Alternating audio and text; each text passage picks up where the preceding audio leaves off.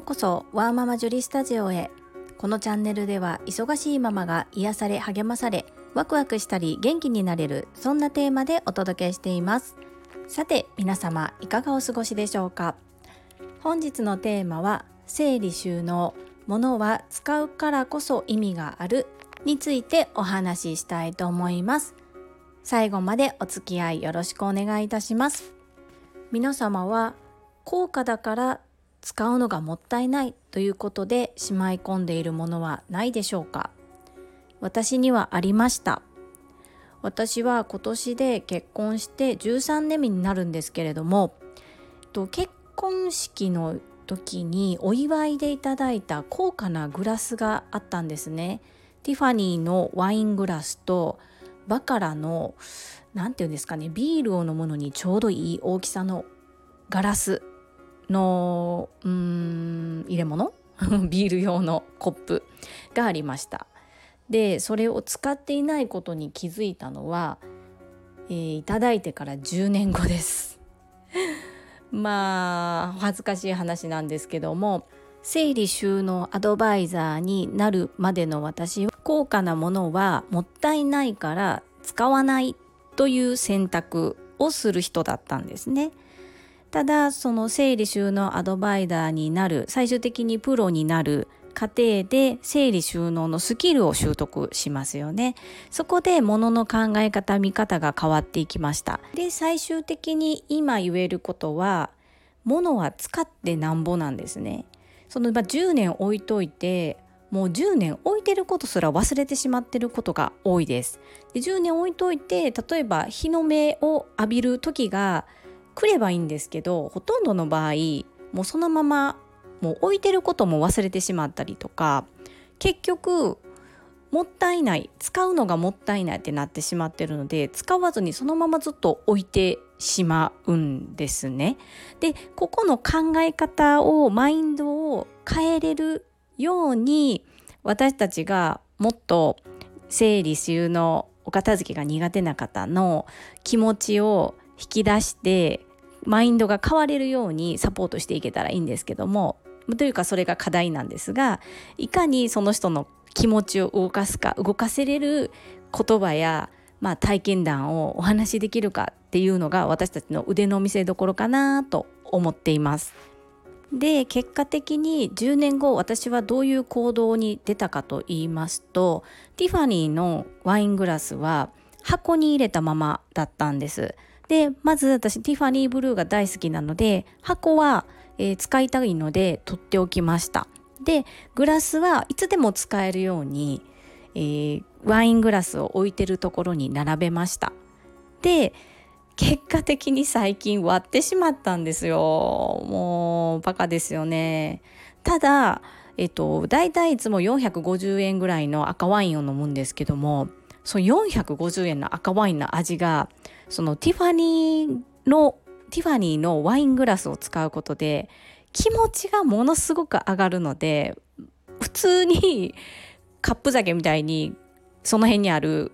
コップで飲むよりも格段に味が変わるしモチベーションいろんなことに対する気持ちもすごく上がります。本当にこれ嘘のような本当の話でやっぱりあの自分の好きなテイストのものだったり気持ちが良くなるものを周りに置いたり使うことですごくワクワク楽しい気持ちで過ごせます。それからバカラのグラスなんですけどこちらは私は手放しました。なぜかというとちょっとメンテナンスが大変なんですよね。使うと指紋がつく指紋がつくときれいに拭かないといけない洗っても水滴をきれいに拭かないといけないってなんかこう自分の中でこうしなければならないバカラだからみたいな勝手なルールがあってうーんまあ普段使いにもちょっと使いづらいしどうしようかなと思って手放すことを決意しました。で手放す方法ってたくさんあってえー、そんな高価なものいただいたもの捨てたの？じゃないんですよね。今回の場合は、えっと、たまたまあの売りました。売ったんですけどじゃあそういう時にせっかく結婚のお祝いでいただいたものを人に売っちゃうの？って思われてしまうかもしれないんですけれどもこれも物を手放す時に一番壁になる部分で人からいただいた人の思いが乗ったものってすごく手放しづらいです。でも考えてみてください。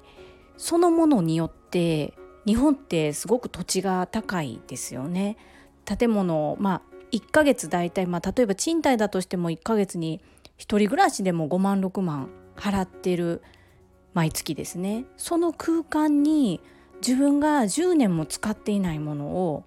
占領されてしまってるんですよ。で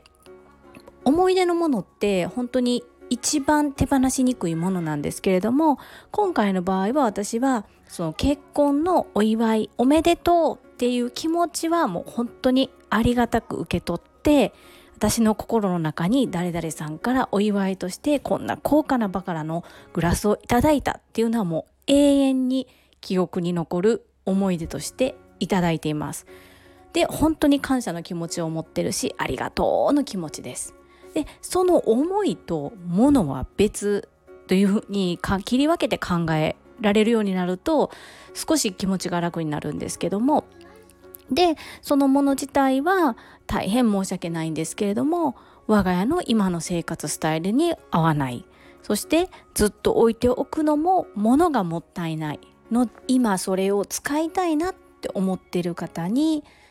使っていただくのが物としても本当に嬉しい。ことだと思うんで私は手放しました。そして何か困ったかというと全く困っていないです。たまに思い出してああ悪いことしたなって思うかと言われたらそれも全くないです。意外と手放してしまうとそういうもんなんですね。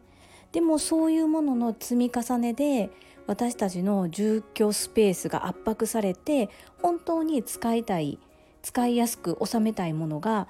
置けない状況になってるってことが多々あるので是非皆さんも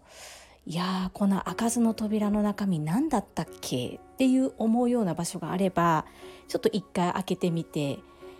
本当に使うか使わないかっていうのを是非確認してみてほしいなというふうに思います。物は使ってこそ意味がある。是非頭に置いておいていただきたいと思います。それでは本日も最後までお聴きくださりありがとうございました。ママの笑顔サポーター、ジュリでした。you